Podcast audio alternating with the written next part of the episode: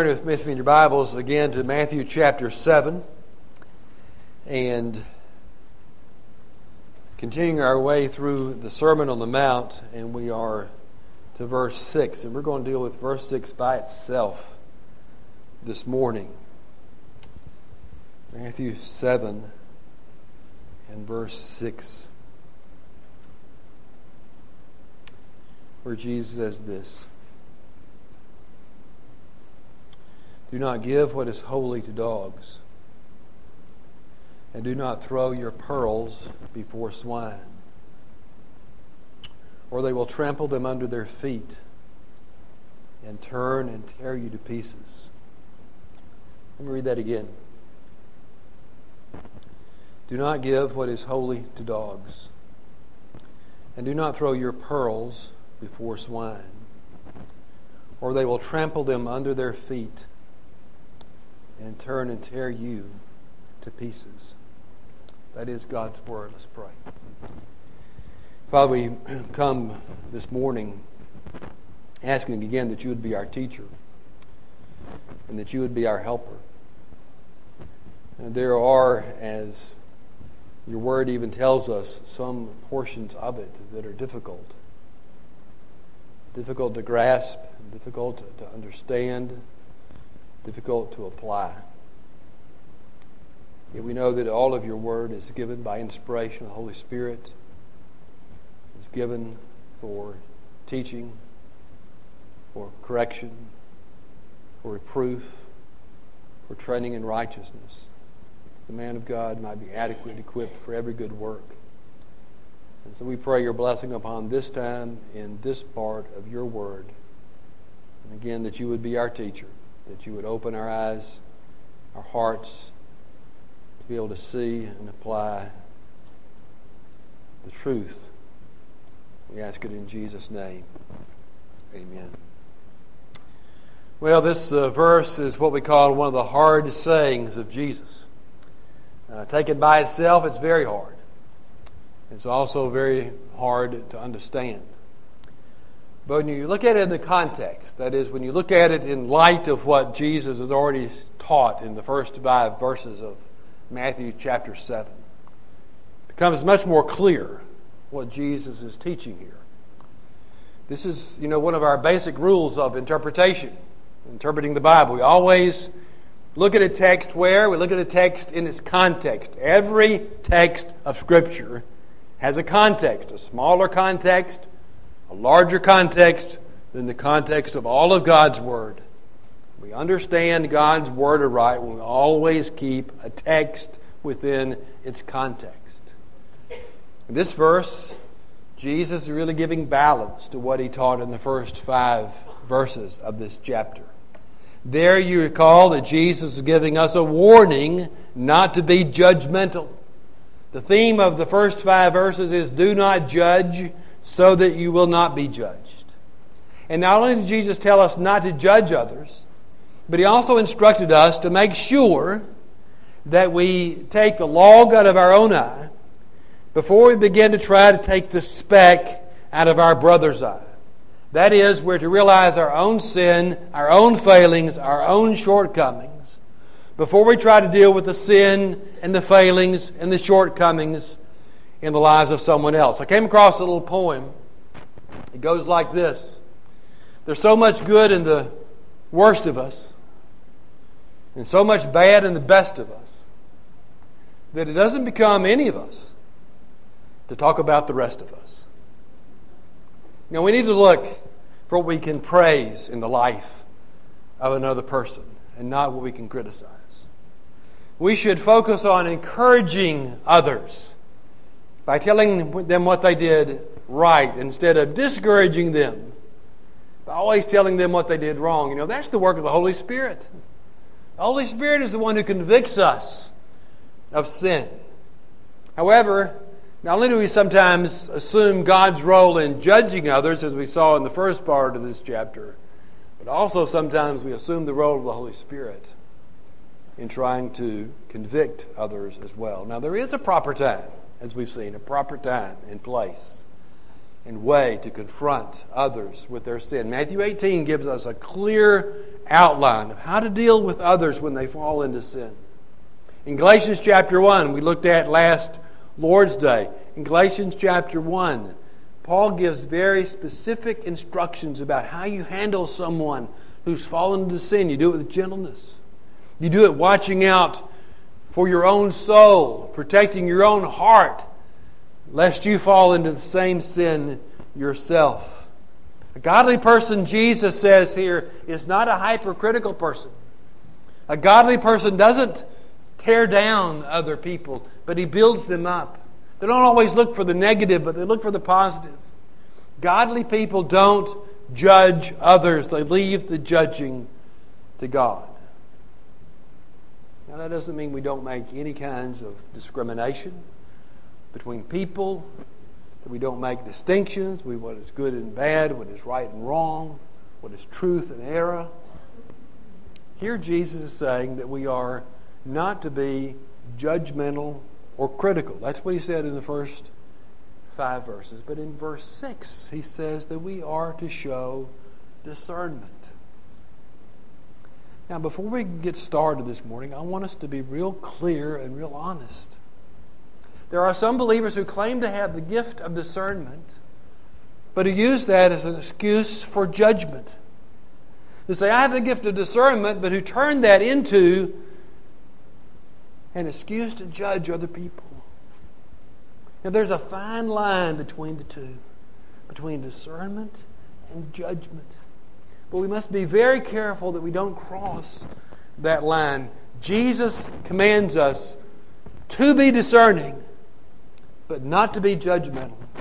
And it really takes the mind of Christ and the wisdom of the Holy Spirit to keep that balance. I want to do three things from this one verse this morning. First, look at the instruction Jesus gives. Second, look at the reason he gives it. And then third, draw some practical implications from it. First, what is the instruction? It is, as you read again, verse 6 do not give what is holy to dogs, and do not throw your pearls before swine.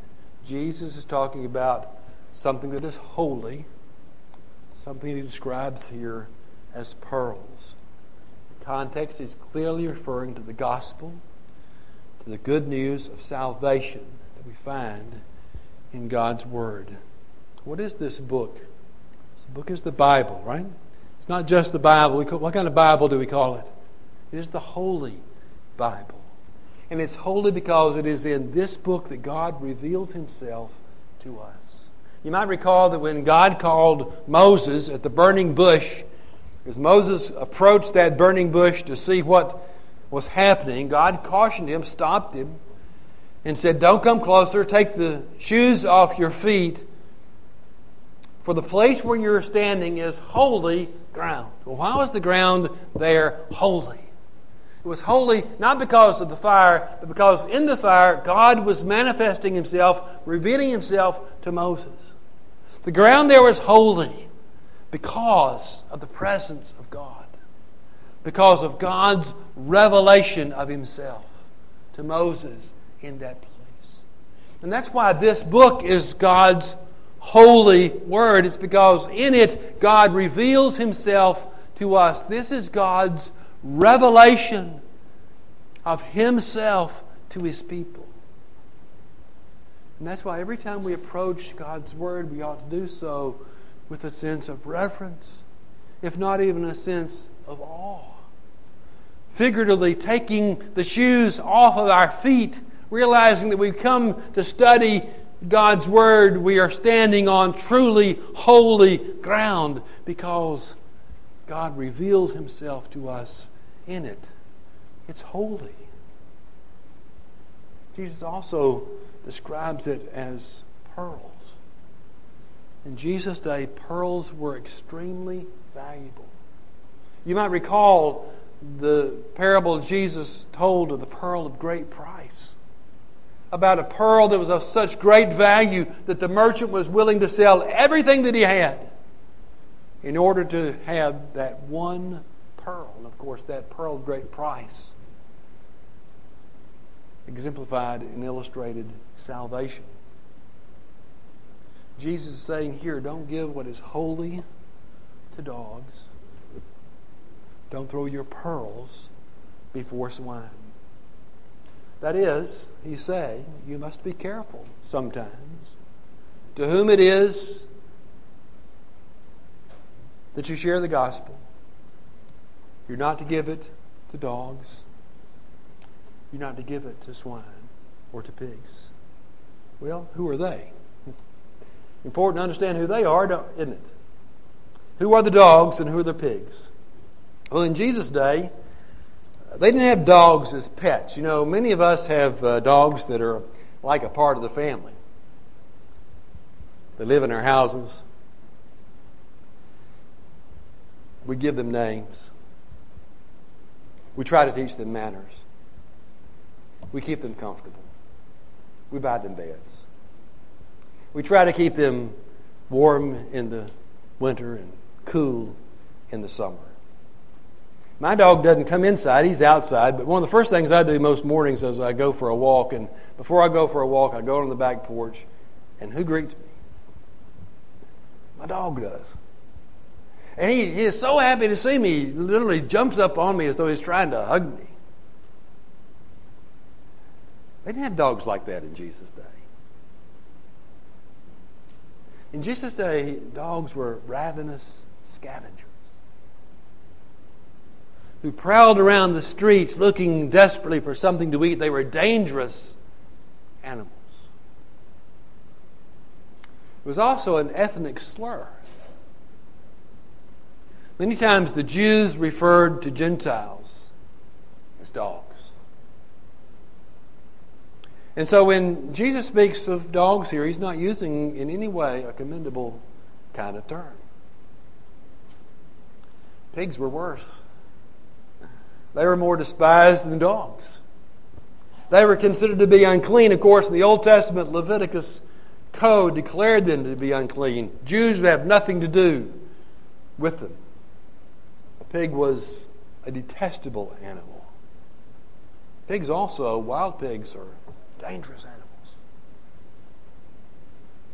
It was one of the worst insults you could give in Jesus' day to call someone a pig.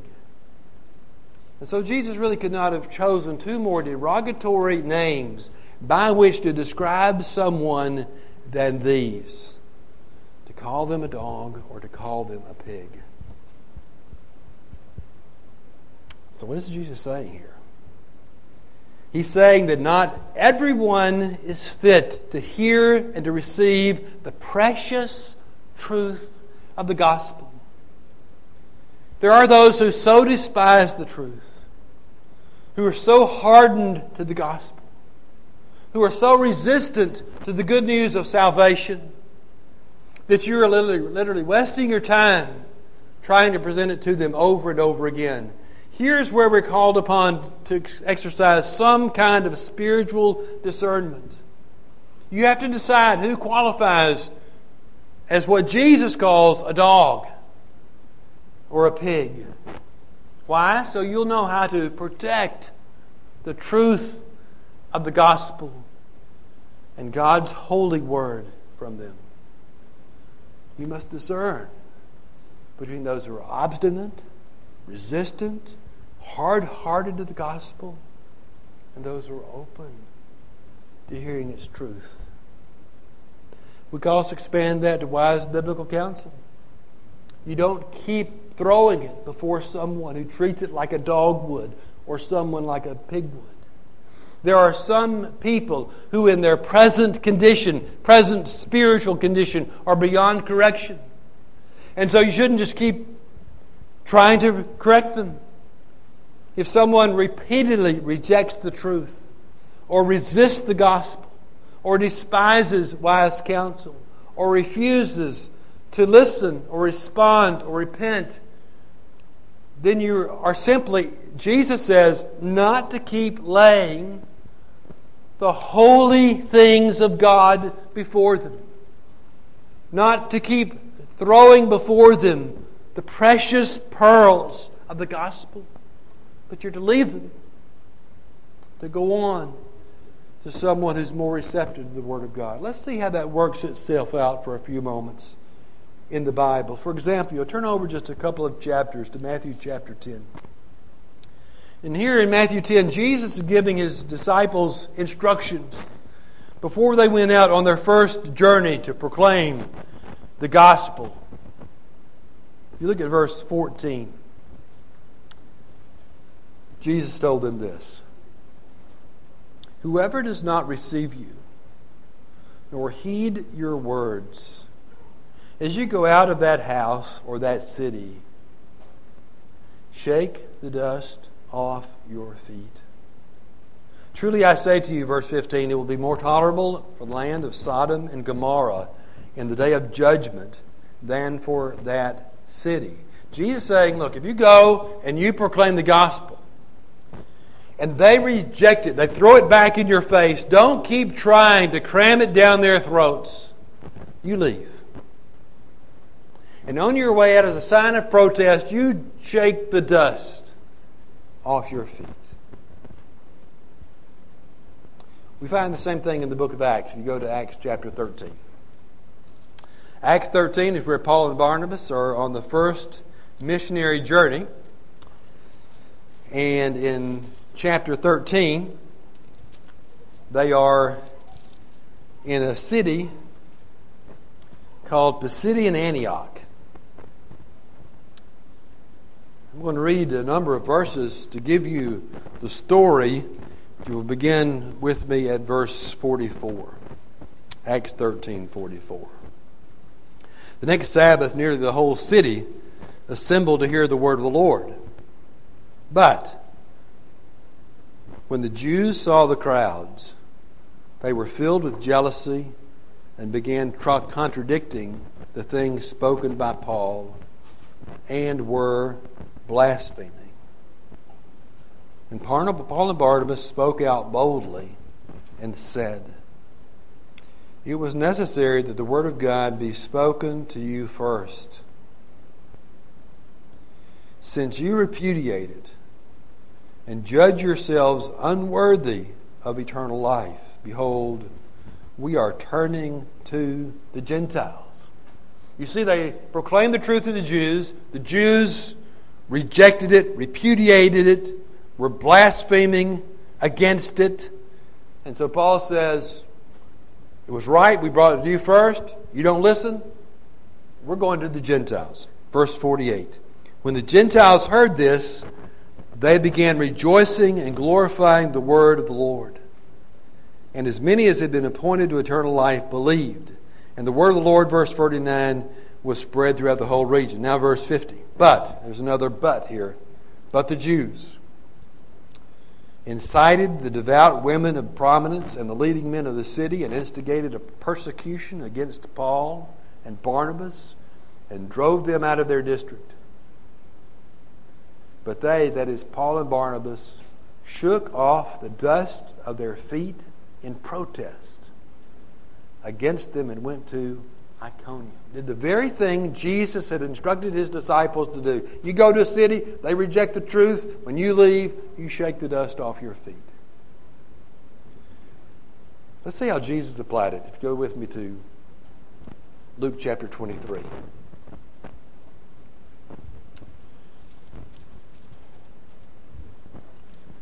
Luke chapter 23.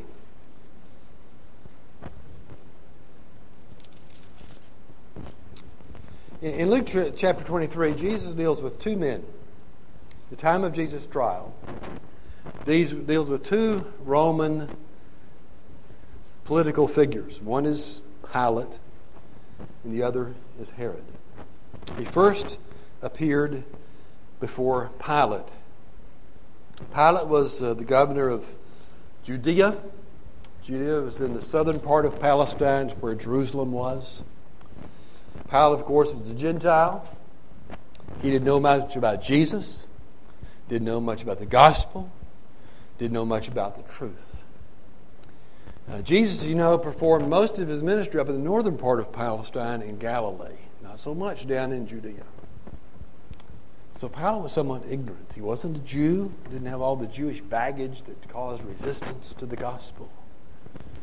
Pilate was open and inquisitive. And, and Jesus is brought before him with the charge of sedition. Look with me at verse 3. We're told, so Pilate asked him, that's Jesus, asked Jesus a question, saying, Are you the king of the Jews? And Jesus answered him and said, It is as you say. I want you to understand what's happening there. Pilate is asking Jesus a very, very important question. He's basically asking him about his identity. Are you who they say you are? Are you the one you claim to be? Are you the king of the Jews? And what does Jesus basically say? He says, Yes. Yes, I am. It is as you say, I am the king of the Jews. And you notice in the very next verse, Pilate says, I find no fault in this man. In the course of the questioning, Pilate realized that Jesus was from Galilee.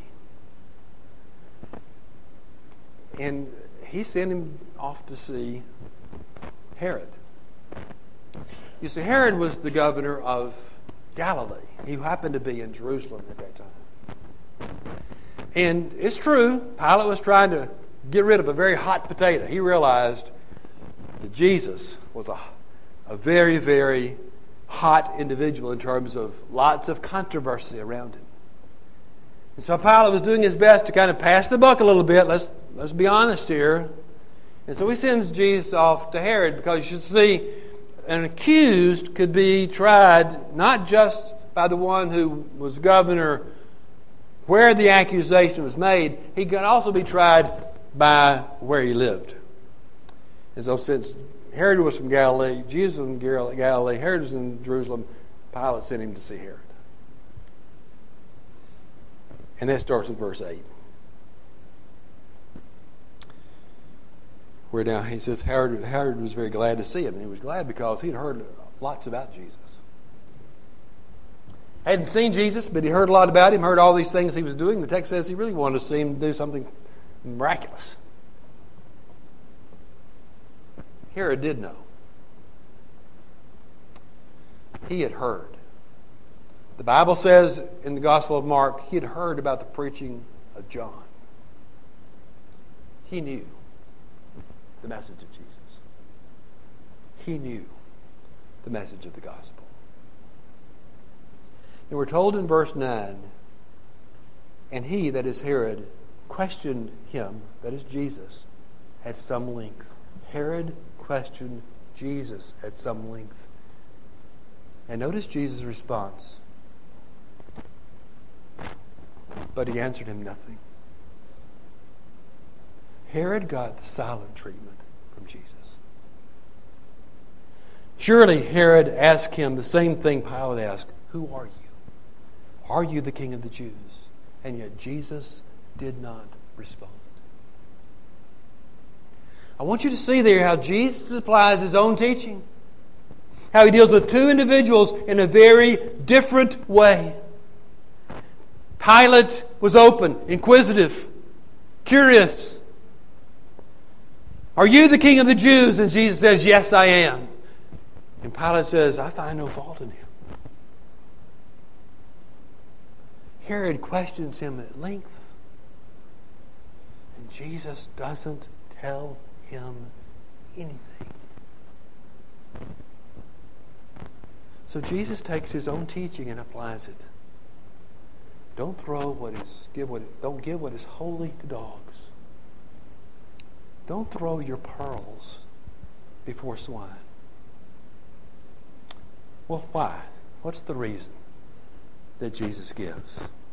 It is still in the same verse. Or they will trample them, that is, they'll trample what is holy, they'll trample the pearls under their feet, and they'll turn and tear you to pieces. There are people who are so hard hearted, so resistant to the gospel, so obstinate in their approach to the truth that they will abuse it, malign it, criticize it, condemn it, blaspheme it, and turn on those who give it to them. They don't expect it, they don't appreciate it, they don't want it, they don't revere it, don't desire to hear it, The Bible says to them it is foolishness, and they will disrespect what is holy. My first year of college, I went to a state school in West Virginia. That was before I transferred to Covenant College. And I was living in a dorm room with, uh, I think there were two or three other guys in the room with me, and none of them were believers. I was involved with Campus Crusade for Christ that first year of college. And I had some crusade literature lying around in the room. And one day, one of those uh, roommates picked up a pamphlet I had on the Holy Spirit. And he began to read through that pamphlet. And he twisted the words. And he read it in one of the most disgusting, despicable ways possible. I've always wondered if that was the unforgivable sin. Wondered since if the man was ever converted. He maligned, he mistreated, he abused holy things of God, the pearls. And he ridiculed and mocked me for having it. Jesus says, don't give what is holy to dogs. And don't throw your pearls before swine, because they will take what is holy and precious, and they'll twist it, and they'll abuse it, and they'll stomp on it. And they'll not only do that to the message, but they'll do that to the messenger. And so Jesus says, be very careful about giving your what is holy to dogs and throwing your pearls before swine. Now, before we close, I want to draw us a few practical applications from this hard saying of Jesus. And one is, I want to go back to where I started. And that is, we must be very, very careful in applying this principle of showing spiritual discernment. You know, there's a reason why Jesus says this here. Again, it's in the context of not being judgmental. Do not judge, Jesus says, so that you will not be judged. In general, the Sermon on the Mount calls us to a higher standard of righteousness. Remember, we've seen that the Sermon on the Mount is kingdom rules for kingdom people. Kingdom people are to be different people. We're to live in a different way, with a different mentality, a different point of view than those who are outside the kingdom. One of the specific admonitions Jesus gives, again, is not to be judgmental.